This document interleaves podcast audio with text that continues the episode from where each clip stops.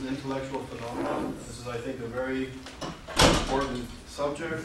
Uh, Professor Yakira's work is very important on, a, on an issue which I would argue, and uh, others are arguing, is becoming sort of the new form of anti-Semitism, is the, the perception of Israel uh, in some circles. So this is a, an important topic and will be an important lecture.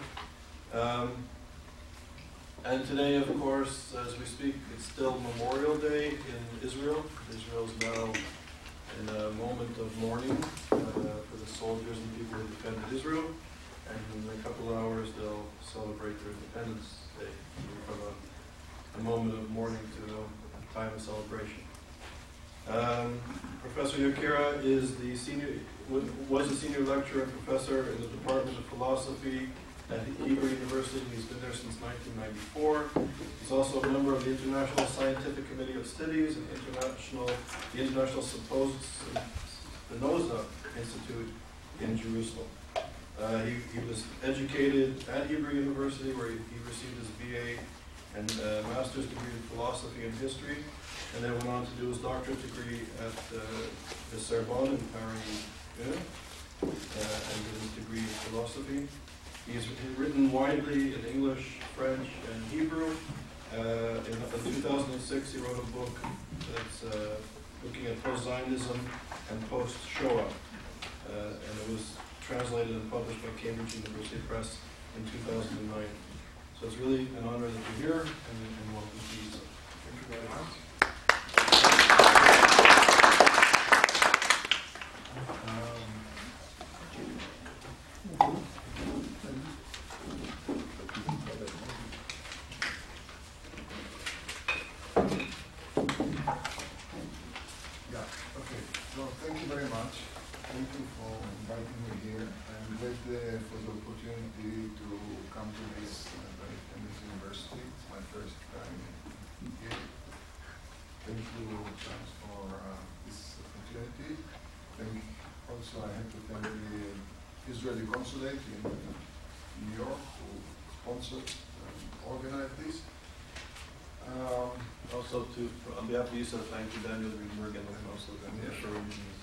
Sorry, I didn't mention. And um, uh, the opportunity or the occasion for my this uh, very short visit to the United States is precisely the uh, book uh, that was just mentioned here, uh, which I uh, didn't really intend to write, and even less so translate. And uh, now written in Hebrew and translated into English, and even have just come out in France and French, and who knows uh, what else. And this has taken me a lot of time and energy ever since uh, I sat down to write a hundred uh, words article which came out uh, in the form of uh, a few hundred pages book. Um, uh, I am uh, not a historian.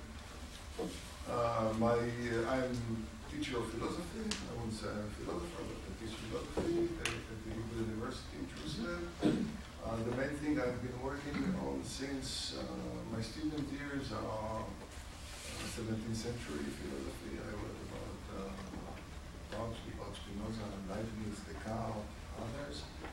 Uh, I also deal with uh, quite a lot with uh, modern uh, philosophers, like phenomenology and other things. But um, at a certain point, I uh, felt that uh, something must be said uh, about a phenomenon which uh, has become, ever since I sat down to, to, to deal with it, uh, a real, a real, um, a real problem. Real, I would say, in Israel it is uh, perceived as a, as a strategic problem. And this is what is called uh, neo-anti-Semitism, uh, anti-Zionism, Israel bashing. Uh, I was uh, using uh, uh, term of anti-Israelism or something like this. And it, since I first started writing the book, this has developed into, into real phenomenon. It's hard to need to judge uh, what uh, will come out of it and how dangerous it is. And, uh, exactly, but certainly this is a, a very important phenomenon. Um, today in Israel is the uh, Yom HaZikaron. We, commemorate the, uh, uh, the dates uh, during the, all the wars of Israel, and tomorrow is the Day of Independence. A week ago, we commemorated uh, Yom HaShoah, the uh, day of uh, uh, the Holocaust. And uh, um, this is a very special week and very difficult week usually in Israel. I guess uh, elsewhere perhaps too, but maybe not that intensely.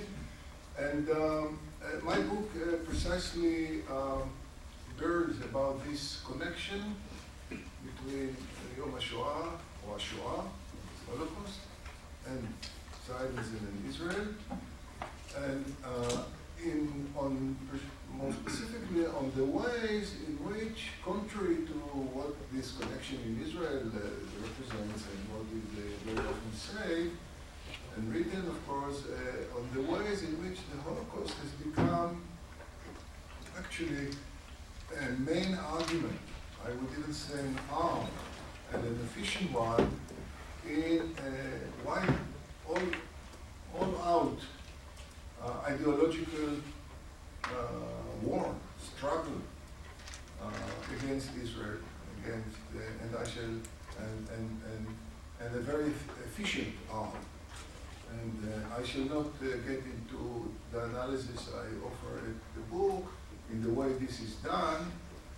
Whoever would like to see it can read it in the book. I shall, I want to concentrate on a few other things. Anyway, um, um, a week ago, uh, precisely at the day of the, uh, um, the Holocaust, uh, parallel uh, institution to the one we are here now, uh, in Tel Aviv University, there is an institute for the study of anti-Semitism as well, headed by probably some of you probably know her, Dina Porat, good friend. Uh, they publish, uh, they monitor, sort of monitor the uh, uh, anti-Semitic, anti-Semitic incidents all over the world. And she, and, and I haven't yet had the time to read the report, but uh, uh, what uh, I was published and uh, she was interviewed on different media organs um, in the last year, and especially since the second the war in Gaza, um, the number of what is it called um, anti-Semitic uh, incidents can be on the way from you know insults and uh, to, to, to straightforward violence has uh, doubled all over the world. In France, in England, in other places, uh, this has uh, become um, a real issue. We're talking about hundreds, many hundreds of uh, incidents, more important, less important, uh, of anti-Semitic nature uh, in the world. Uh, I don't know how it is in the United States, but in Europe certainly this is uh, beginning to be, uh, you know, um, worrying. Many times, though, when it comes to uh, more incidents of the more violent and more uh, rude, I would say, vulgar uh, nature, uh, it comes usually from two, I'm talking about Europe, uh, it comes usually mainly from two, I think so, from two main quarters. It comes as, uh, either from uh, extreme right wing hooligans in one, one way of one form or another, or from Arabs, immigrants, North African, uh, Af- Africans uh, uh, often. This has always been, I think, anti-Semitism uh, has always uh, provoked uh, violence of this kind. And I think basically this is not an interesting phenomenon. This is something to deal with, to be to defend against when it becomes dangerous, and sometimes it becomes dangerous. And this is the, the methods for local police and local governments to deal with. I don't think intellectually talking, it is a very interesting phenomenon. But there is another phenomenon which is much more interesting, and in many, many, ways much more significant. And this is the uh, another form of anti. Uh, let me, and I I don't, I won't, I don't want to call it anti-Semitism, and I, I've tried to explain. Uh, maybe I'll begin with, uh, with an anecdote. I think it's very significant, although it's very, as usual, it's very often in these cases, it's very difficult to pinpoint the exact significance of, the thing. I'm talking about, I, I, the, the invitation to the United States, this one, this my, my first visit here, uh, was initiated in Minnesota.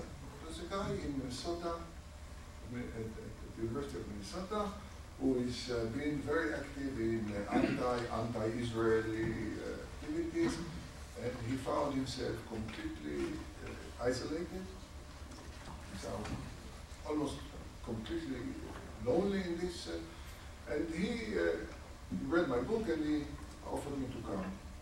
And I came. It was very nice. It was a very nice place.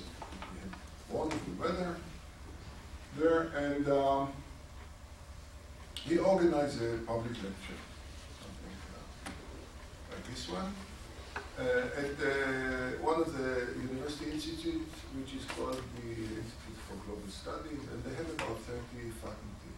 There were maybe 40 people at the lecture, it was very nice, but there was not a single faculty present. There were students, some people came, some Israelis, Jews, I don't know who heard about this and came, but not a, a single faculty came to hear what an Israeli professor has to say about the problem of anti-Zionism, Israel, and a few months ago, this was the immediate, I would say, uh, uh, raison d'être of my being invited there, was a visit by someone by the name of Omar Barghouti. Maybe you heard about it. Uh, if not, let me say a word or two. The guy is a, a PhD student at Tel Aviv University, an Israeli Arab, a very bright guy, very articulate, who uh, who um, is uh, you know, globe trotting uh, the, the the whole planet, or at least in the West, uh, uh, uh, trying to explain and to justify the call for BDS. He is a student, an art student at Tel Aviv University, going around all, all over the place, uh, calling for boycotting his own university. And uh, he was invited, and there was were a lot, there, of course, uh, a lot of faculty. Uh, I was invited afterward as a sort of uh, counter, I would counter discourse. And no one came. I think this is very significant. This is very significant in the situation in which we Israelis find ourselves here at American campus, in Amer- many American campuses and in other places as well. Anti-Zionism is the name often given to this uh, kind of, uh, all kinds of, um, it's often quite different, uh, anti-Israeli attitudes. And this is what I would like to, to talk about a little bit here today. Um, anti-Zionism is all, is all the Zionism. It has been at the beginning basically a Jewish phenomenon. In the Jewish world where Zionism was born, uh, from the beginning it uh, was uh, opposed by, uh, by uh, Orthodox, by, um, by uh, communist, by Bundist, by assim- assimilationist, you name it. Uh, here in the United States, I think that much of the uh, more or less organized opposition to Israel as a state and to the Zionist idea as such comes, uh, I, I, I, I say it with a lot of precaution, and I'm not sure that I'm right, but I think that it is, comes much, very often from, from um, the reformist, reformist Jews. Um, and in this sense, this is, uh, has been uh, always uh, an inner Jewish debate. Since the beginning, though, of the um, Jewish uh, Zionist uh, immigration into Palestine and into the land of Israel, um, uh, this opposition has become also, of course, non-Jewish.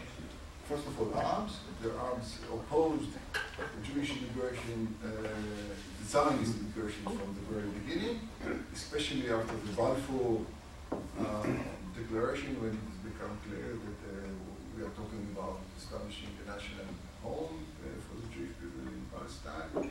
Uh, this has become active and very soon afterwards violent opposition to the Jewish immigration.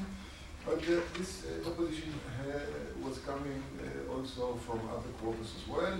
For instance, uh, I've just been reading a book, just to give you an example, uh, about the Quai d'Orsay, about the attitude of the uh, French uh, foreign uh, service and diplomacy, uh, it, uh, uh, which is called the one uh, century of, of, of betrayal.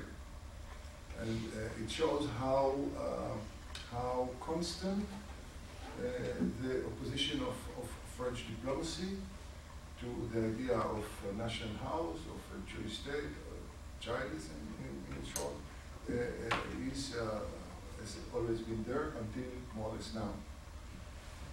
Uh, however, and then, of course, uh, 48, 47, 48, the establishment of the State of Israel. Um, the opposition to the State of Israel on many, many levels, in many, many ways continued, and also anti-Zionism in many different forms. However,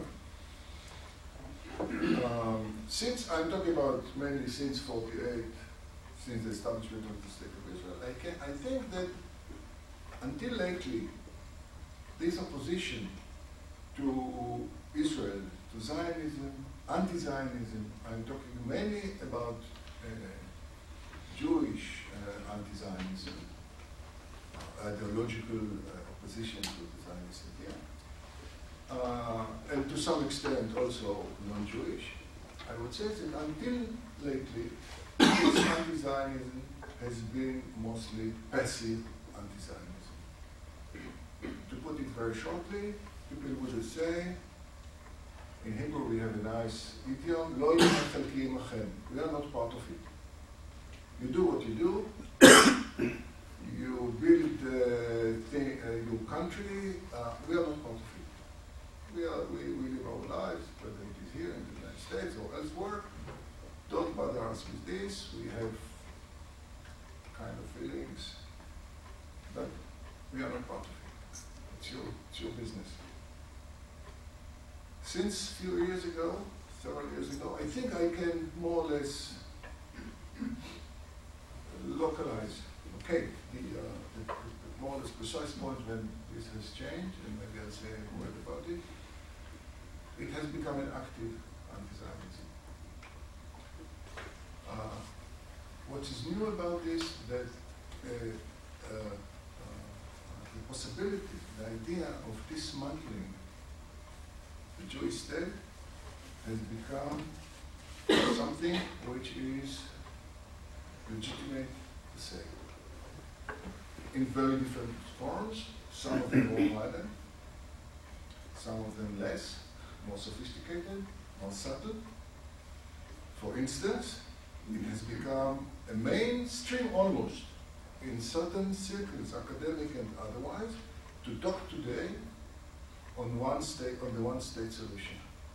There are all kinds of, uh, of excuses and explanation, but if, but if you read, which things that I did, uh, the very few attempts to offer a serious outline for what is called the one-state solution, you can see, and I'm not talking about it's not going to work anyway. Of course, everybody who you know, has the slightest understanding of the situation in Israel, in the Middle East, uh, or knows about how it works in other places, is binational solution. He knows that, not to speak about that, about 95, 98 percent probably of the Jewish population and the Arab population would never accept real binational solution.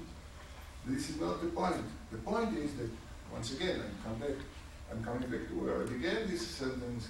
Uh, when you read the programs, the project, the, uh, the very few ones that were trying to allegedly attacks the question in a serious and a scientific way, you see that it is always based on uh, some kind or another of rejection of the right of the Jews to self-determination,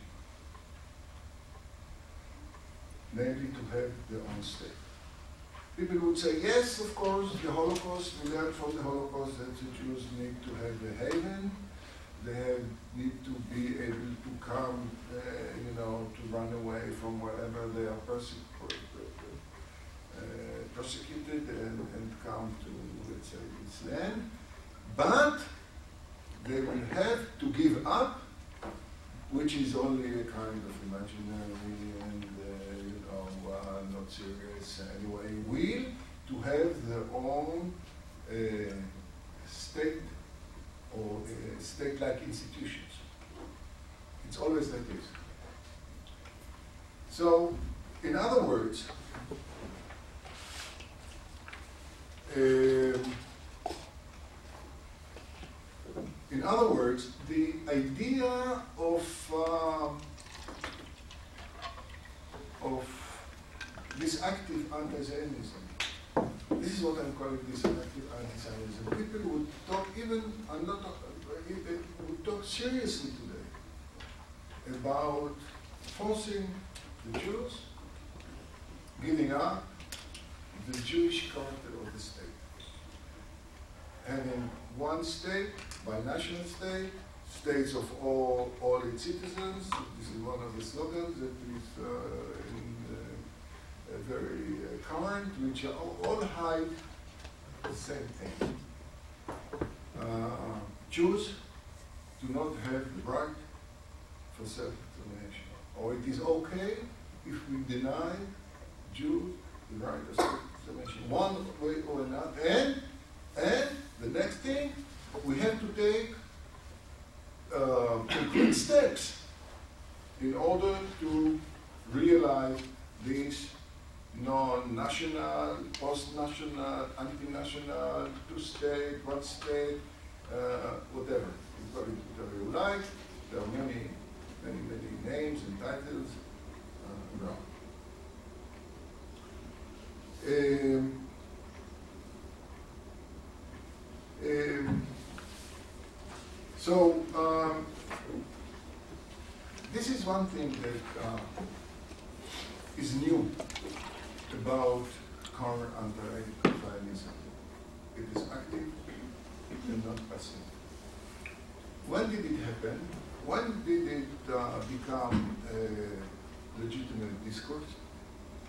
My impression that this has happened, this happened around 2000, the year 2000. And to make a very long story short, I would say the following. In 2000, after the, the failure of peace negotiations between Israelis and Palestinians in Camp led by uh, Barak, Barak on our side, uh, Yasser Arafat on the other side, um, uh, suddenly many people became trapped in, the South of the Soviet Barak offered to the Palestinians in Camp David to go beyond the, uh, the peace programs, the most radical peace program offered by Israeli left, at least, including, for instance, dividing Jerusalem. This has never been said explicitly by any of the Zionist left-wing diplomats, uh, politicians in Israel. Yossi Sarid, Yossi Beilin, you name it. Never thought that it would be possible. Barak accepted dividing Jerusalem, and this is only as an indication of the lengths to which he went in order to get an agreement. Arafat refused. Arafat refused. Now, I, wa- I don't want to get into, there are many, many, many uh, discussions around it. I don't want to get into it. I happen to write a book about this. I think I know what I'm talking about. Um, or involved actually in writing uh, some book. I think I know what I, I, I, I know about uh, what I'm talking about in this respect. And uh, I think that uh, President Clinton is, has, has, did say what has to be said. He said there was an offer on the table, the Israelis accepted, the Palestinians rejected, all the, all the rest is gossip. Uh, gossip. And I think it was right. So at this very moment, if I had time, I would have told you a few very interesting anecdotes. Because when this happened, I was, I happened to be in France on a sabbatical. And, but uh, we don't have time to get into it. Anyway, the, the minutes this happened, the minutes uh, violence erupted in Israel, in the Middle East, between Israelis and Palestinians, still the, uh, the what is called the Clinton power parameters, the Clinton proposition was still on the table. You could have heard already in Europe and immediately uh, in certain circles of Israeli left, this discourse, they're not talking about the uh, one-state solution, the dismantling of the Jewish state, of Israel as a state. Immediately, still, I'm, to- I'm saying, still, Israel was offering to evacuate over 100 settlements, to divide Jerusalem, to go more or less back to the uh, 67, to establish a Palestinian state. It didn't work. The cause of the failure was the Palestinians. And immediately afterwards, this active anti-Zionism, anti-Zionism appeared in uh, on the stage in Israel and elsewhere. Um,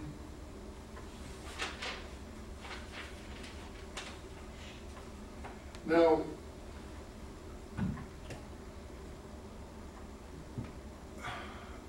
there is a terminological problem here, which is more, of course, as is very often the case, is uh, more than just terminological. Is what is this anti-Zionism?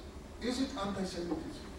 Why talk about anti-Zionism here in an institute?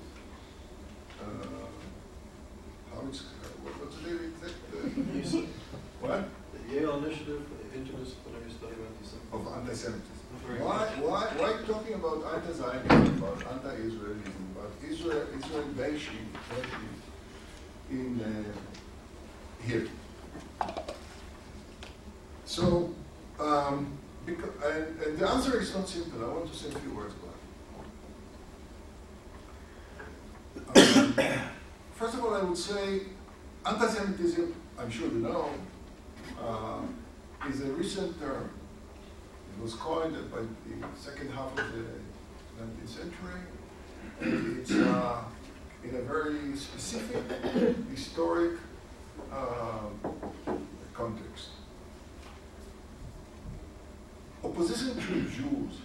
Uh, a few people were uh, proposing lately not to talk uh, on anti-Semitism, but about Judeophobia, hatred or opposition or rejection or whatever of Jews. And as you know, this is a very old phenomenon. We find it already in the Greek world, some kind of uneasiness, almost, uh, I would say, aesthetic uneasiness in front of this uh, strange phenomenon that they found this corner, corner of the Middle. I would say, in a very schematic way, that there are four stages in the history of anti-Semitism. This classical anti-Semitism, and then the Paulinian Christian anti-Semitism, which is the main, uh, the main mark main element of uh, runs all until uh, modern times. Then in modern times, when Jews became uh, emancipated, not anymore uh, recognized as different in many European uh, states, uh, was born, was came the third stage of anti-Judaism, which is exactly this, anti-Semitism in its modern form, Russian, racist uh, form, uh, and then the modern one, the actual, the contemporary one, the fourth stage, which is directed mainly against Israel. Now, in one sense, at least, there are more than this, but in one, one sense at least, the contemporary anti-Judaism or hatred of uh, Israel or whatever is more similar to medieval anti-Semitism, to the religious and theological, which was religious and theological rejection of Judaism, is what I call Paulinian anti-Semitism or rejection of Judaism, then to the um, to the uh, modern racist anti-Semitism. Why? I just want to take one element. There are more, but I want to take one element. Uh, in medieval anti-Semitism, the option of conversion existed, which has disappeared in racist anti-Semitism. People cannot convert from, from one race to another. or this is, this deterministic form of uh, existence, race, soi-disant, allegedly. But people can and did always convert from one religion to another, accepting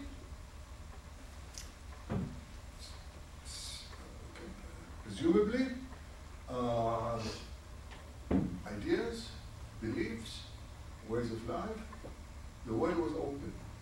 It was more complicated than this, as we saw in Spain, after the forced uh, conversion of Jews in Spain, uh, in Spain the first uh, expression of uh, some kind of racist, blood-based uh, rejection of Judaism, this is another story. Nowadays, the way of conversion is open again. And in fact, the anti-Israeli campaign is almost led by converts. Israelis, ex-Israelis, and Jews, who are today leading in many cases and if they are not, and they usually don't even understand to what they are being used and abused, and and and uh, uh, in this campaign, anti-Israeli campaign, campaign all over the world. Um,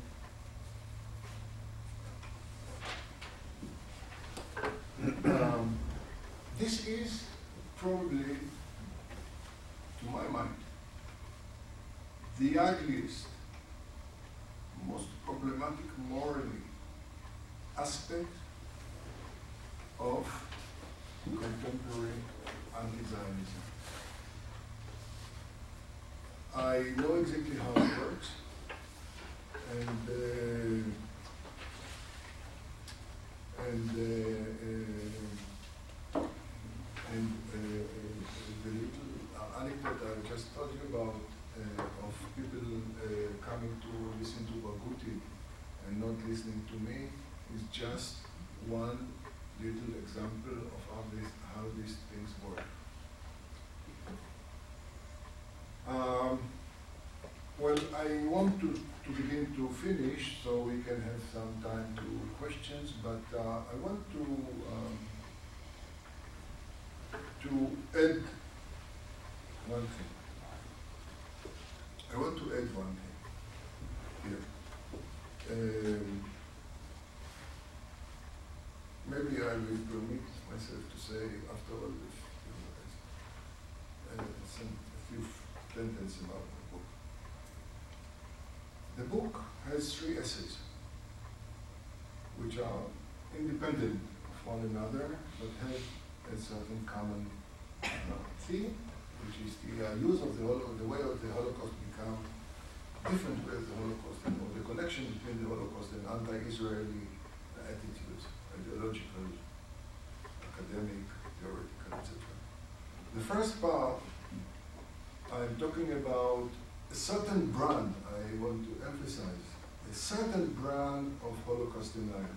This is the Holocaust deniers from the, uh, from the French left mainly.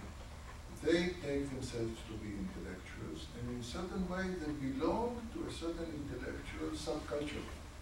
They talk the question, they, they don't throw stones, they don't eat, they don't uh, burn uh, synagogues, they talk the question of theory. Some of them has gone all the way to straightforward Holocaust denial, to saying in the most explicit and simple way, no, Nazis, German, have never destroyed, killed Jews in the gas chambers. And they say, not despite being people from the left, but to the, as they see because they think that people belong to the left. Second part is deals with what I call in the book the good Israelis. Those people who like Barghouti, arms, non-arms, Israelis, uh, traveling all over, invited all over. Uh, you just uh, in all big important campuses, you meet them, you see them, you hear them. They are all over the place. Uh, much more than people like me. Much easier for them to travel, to be invited, to be published, to be translated, to be read. And uh, and, and, and, and all of them, the ones I deal with, connect in one way or another their very radical criticism of Israel to, uh, to the Holocaust in different ways. I don't it. Um, just I would add that since the last few years, this phenomenon uh, the good Israelis, uh, has acquired very interesting uh, characteristics. Pe- people have certain hold in universities in Israel, in. They have a certain following, students, but basically they are very, it- they constitute a very, very small minority, even in universities. They stopped talking to us. They are now talking to their colleagues and comrades abroad, almost exclusively. This is very interesting phenomenon. They are in Tel Aviv, in Jerusalem, in Beersheba, in Haifa, and Bar-Ilan. They get salaries from this institution and other benefits. I can show you that relatively speaking, being a professor in an Israeli university is not such a bad deal. It's better perhaps being a professor in an American university, but in Israel it's also not that bad.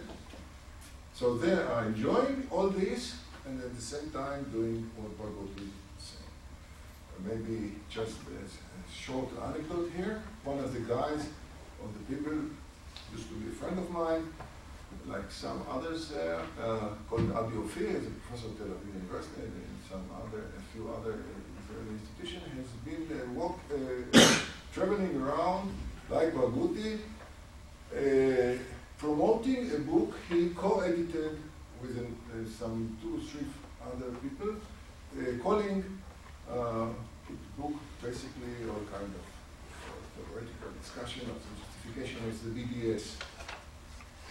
Um, one of the co-editors of the book is a guy from uh, arm from um, uh, the American University in Beirut.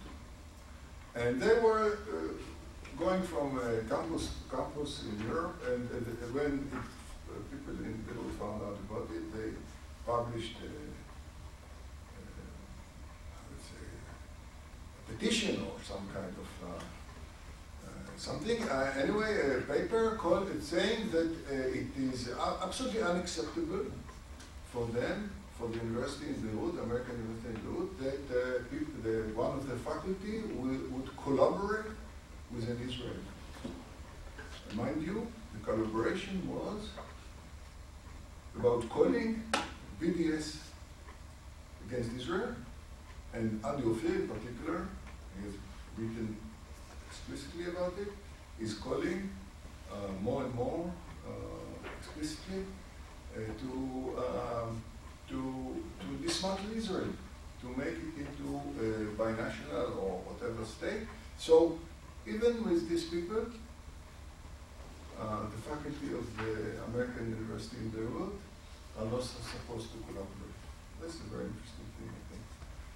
Um, anyway, the third part of the book, and I shall finish with saying a few words about this, is about, Han, about Hannah Arendt. Now, Hannah Arendt was a great woman. No doubt about it.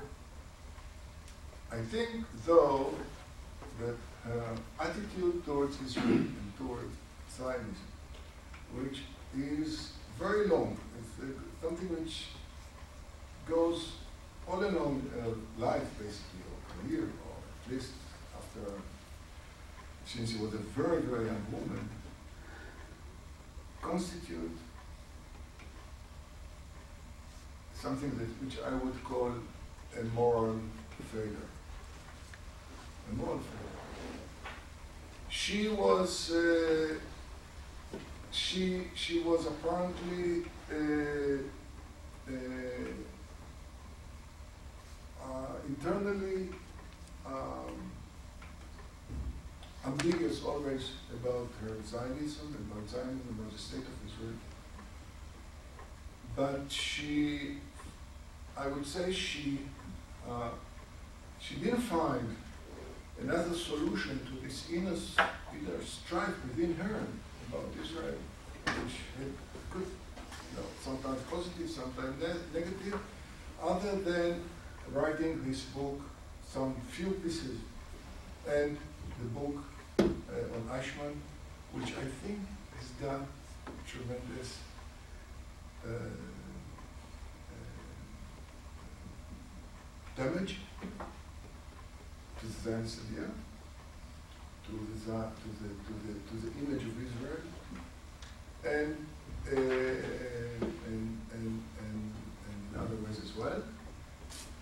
Now, the point is, and this was one of the main reasons why I thought I should write something about her in this book, is that Hannah Arendt has become, as you probably know, today a hero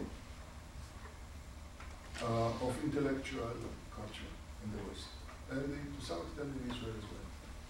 She merits, to a large extent, this, uh, this, uh, this, I would say, this status. She was a very serious woman, very courageous in many ways, a fascinating figure in many, many ways. But the hagiography which is built around, was built around there, uh, I think should be seen and the huge appreciation, sometimes exaggerated, sometimes not, that uh, she enjoys nowadays should be seen in connection to this uh, role, her role in, in, in, in presenting this uh, uh, image of Israel to the Jews and non-Jewish public outside of Israel. And this, I would say, and this would be my last remark here, that in a paradoxical sense, through the importance of Hannah Arendt in nowadays in contemporary uh, intellectual culture. Through this, the, the, the, the, her attitudes toward Israel and Zionism, the ambiguity, um, we can, uh, and all this can, um, in some sense, explain and expresses uh, something which is again parallel to um, to uh, to, to what we see in in, in um, ancient times, in um, at the beginning of Christian culture, and I mean this.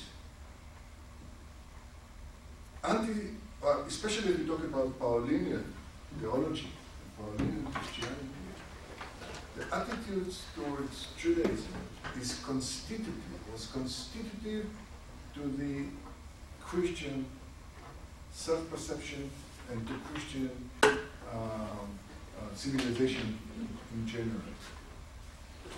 And I would go as far as say that one of the things that we discover today that anti-Zionism playing a parallel and similar role, a constitutive role in the formation of modern, nowadays, contemporary intellectual culture in the West.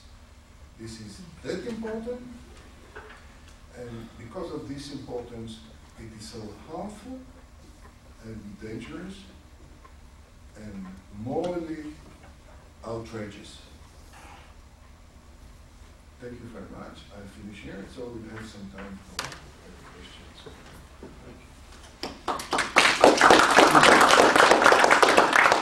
Thank you very much for your presentation and for your important work. And um, I feel like I can ask you forty questions. So I- I'll just make some brief comments. I think you, you touched on many important things. One thing that you touched on was the role of, um, of Reform Judaism, uh, in the United States. And I find it fascinating, um, especially in light of President Obama's Seder in the White House.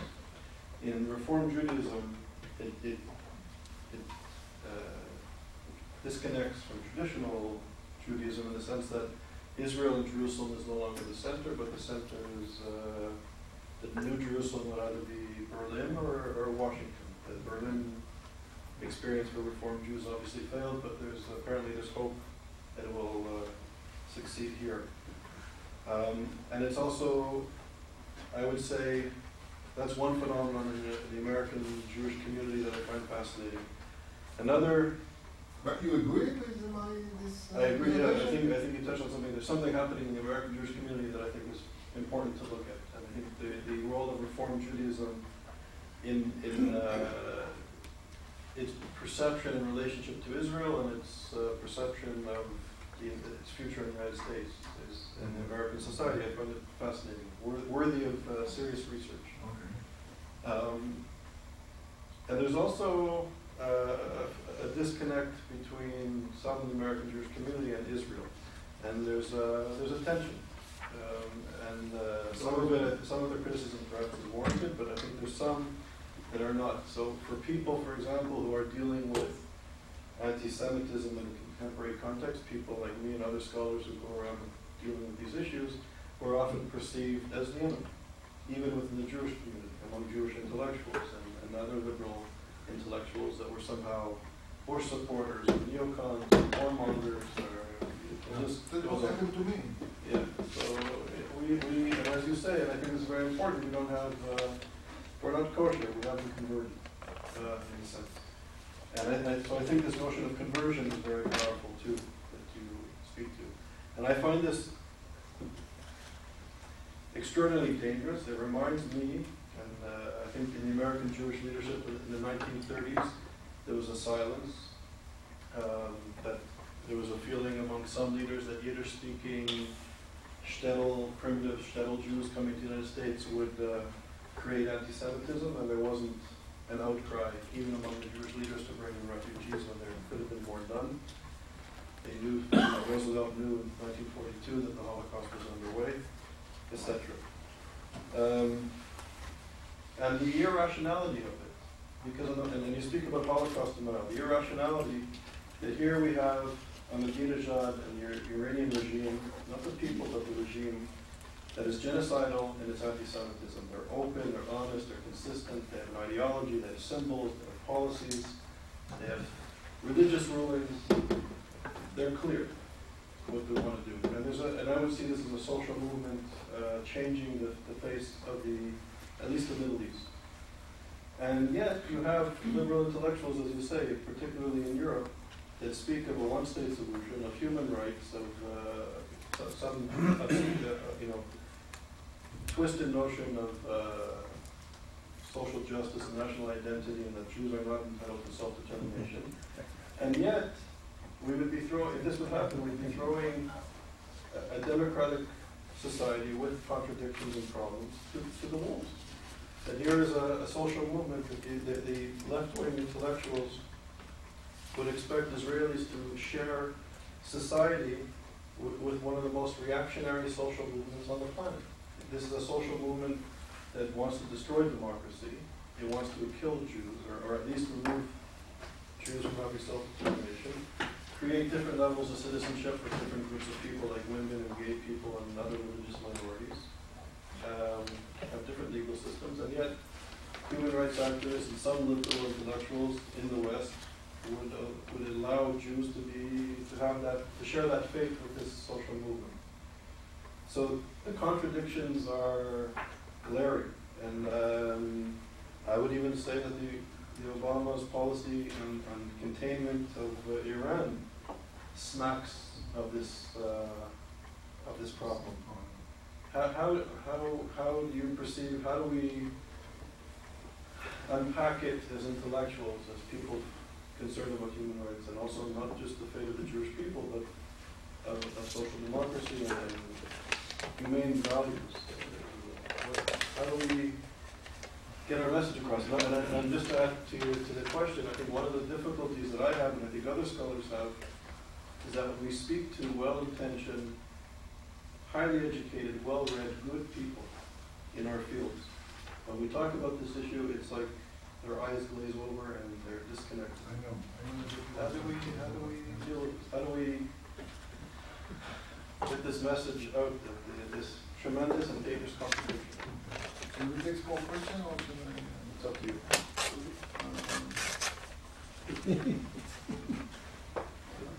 Okay, I, it's- let me, let me throw a smoke bomb into the room.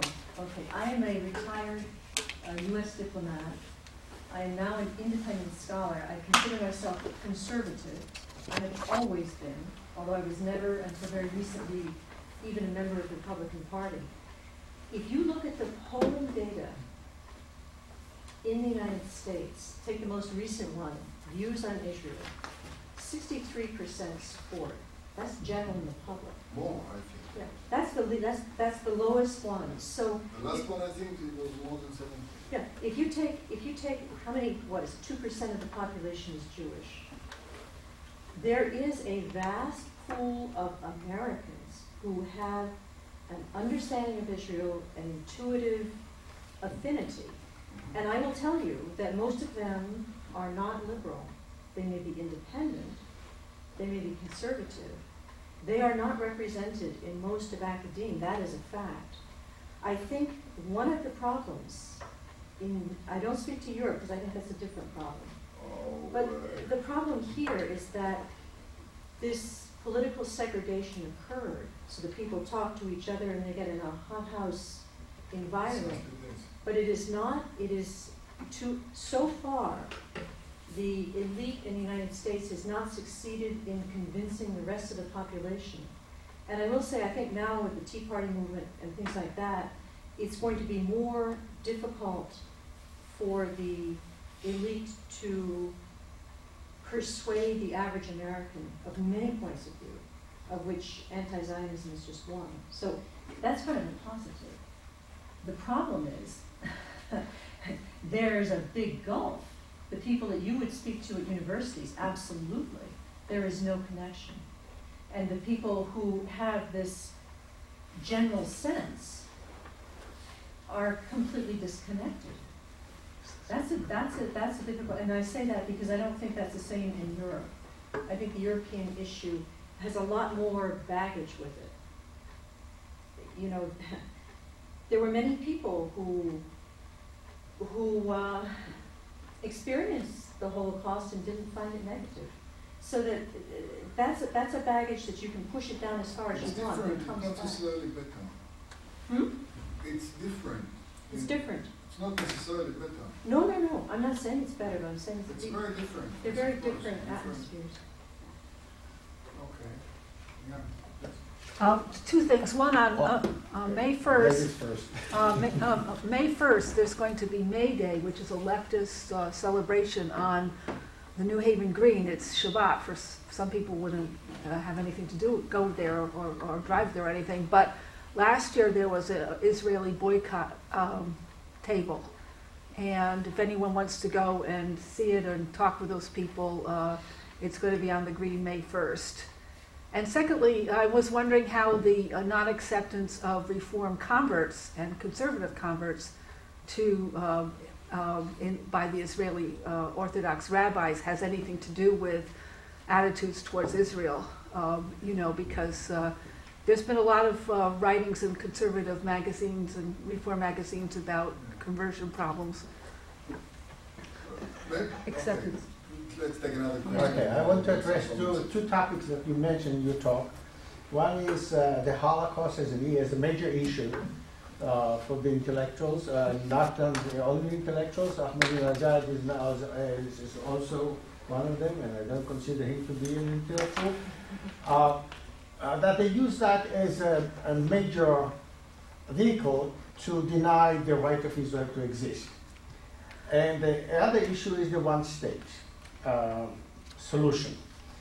Uh, I think that tho- those two issues became uh, are really a direct result of a policy that had been pursued by the official policy that was pursued by the state of Israel for all, so many years. That they really hinged the existence of Israel, their justification for the existence, on the Holocaust. On the other hand, for all these years, they put it in the shadow the situation of the Jews who lived in Arab countries, that the, uh, the precarious situation that they had lived there, and the very fact that almost none of them left there. All of them left those Arab countries; they are not there anymore. So why?